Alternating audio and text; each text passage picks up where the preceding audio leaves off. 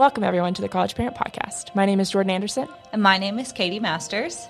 And we want to thank you for joining us. On today's episode, we'll be interviewing Christi Nash, who is a former instructor in the College of Education at the University of Kentucky, and discussing how to navigate conversations with your student when they come home for the holidays and how to make the most of that time together.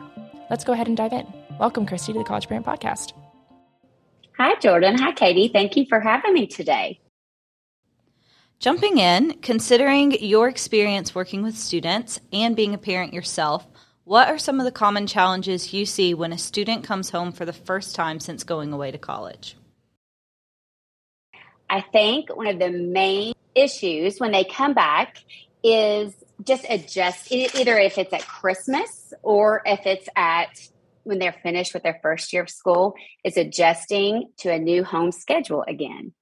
They have been independent for either a couple months or for a whole year. So when they come back, everybody has to adjust to rules and structure. And sometimes that can be really hard to transition to that schedule. But I think open communication between the parent, the child is key, and setting boundaries is very important. What are some of the healthy boundaries that you believe should be set between a parent and a student when that student is transitioning into young adulthood? specifically when it comes to independence and trust? Sure. So I will speak first as the educator.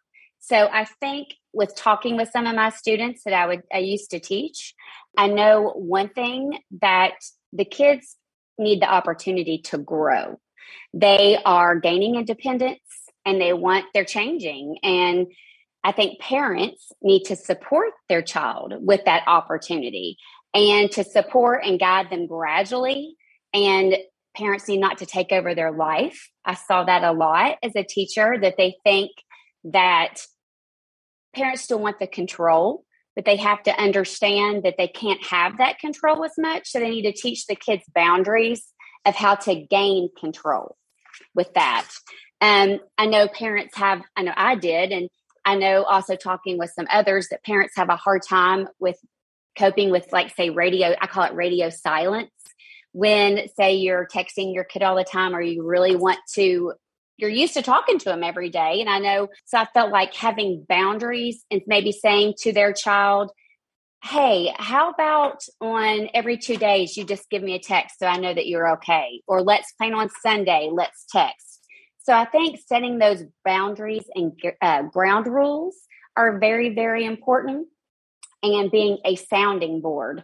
I know I was a sounding board a lot for my students because, like I said before, college, you see the year, I always said I taught kindergarten. So, kindergarten is a great year of growth.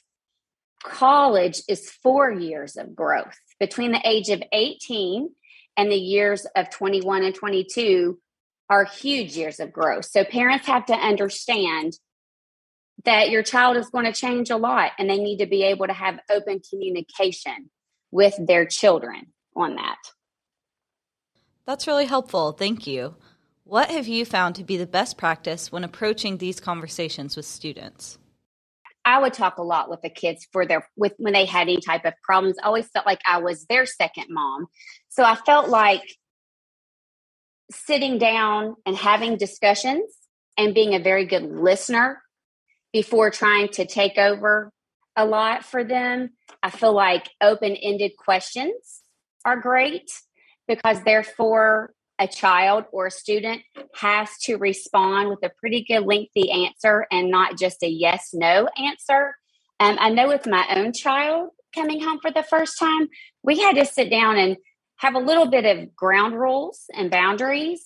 I absolutely want my child to grow and they're going to grow but I know that I can't take things personally. And even as a teacher, I couldn't take things personally because even with, say, I had students for a semester, they go through so much in a semester that the way they act and respond, I have to be a good listener because they are changing so much. So I think as a parent, too, when the children come back home, do things that you love together and that is a great way to start communication because you're having a good time together. What is the difference between a student that is coming home for the first time, maybe their freshman year of college, and a student who is coming home after four years of undergrad, is about to graduate and enter the workforce. What do those conversations look like with parents when that student is trying to fully become an adult and fully gain their independence from their parents?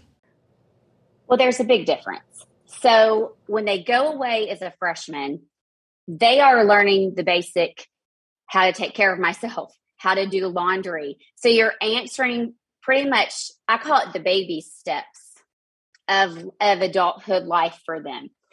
Um, you know, I taught seniors at UK, and so there's a lot of stress to that.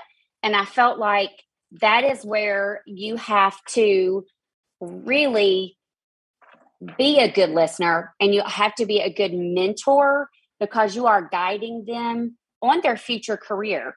So they get to a point where they've had a great four years or five years or whatever university that they're at, gaining independence, learning how to live, learning how to live without mom and dad having control. But then they're going to go on their own and have to make their own money. So it's extremely stressful. So they need their parents as much at that point in time in their life just to guide. Again, do not take control of them and say, well, I'll get you for this or I'll get you for that. You might say as a parent, all right, you're moving out. You're gain, you know, you've got your new job. How about we start with, I'll take care of your cell phone and your car payment, but this is what you need to do. So it's again baby steps, but hopefully within those four years, a parent will slowly let go of the reins of their children and hopefully teach them along the way that by the time they're ready to completely break loose, there won't be as much stress and anxiety. Do you believe that this transition is more difficult for students that are living closer to home? And what does that look like for those students? I do. So I I have that issue. My son just goes down the street to school and he comes home a lot for dinner and those types of things, which I absolutely love. Um, but I, as a parent, have to also make sure it's the same thing about setting boundaries. I have to remind him not to come back into the same daily routine that he was used to when he was in high school or middle school of just laying everything, you know, not picking up after himself. He needs to do his laundry. I can't fall back into their routine. As a parent, it's very hard to not do that because you want them to come home, you love them, you'll do anything you can to to try to get them to stay a little bit longer, but it's really important for them to get what they need to become an adult. What would you say to parents who are maybe a little bit nervous about giving up some of that control that they really want their student to grow, but it's their first time with their student living away from them? I totally understand it because my first one went away. I it was very hard for me to let go of control because you're used to doing it for 18 years. And I will say it was not easy. I did not have an easy time and I still catch myself. I had to make sure that some things I let go of were tracking the phone. Um, I had to make sure he knew that I was always there for him because he was close to us. That if something did happen, that no matter what, we are there. Um, I was also worried that he would just keep coming back, not knowing how to fend for himself. So I made him do his own laundry. I made him do those things.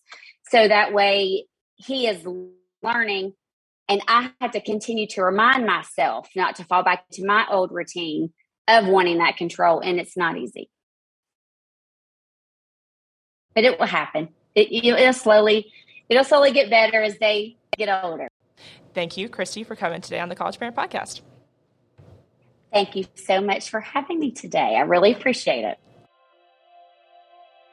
For our parents listening at home, we know that students often struggle when trying to balance their newfound independence with their parents' expectations when coming home for the first time.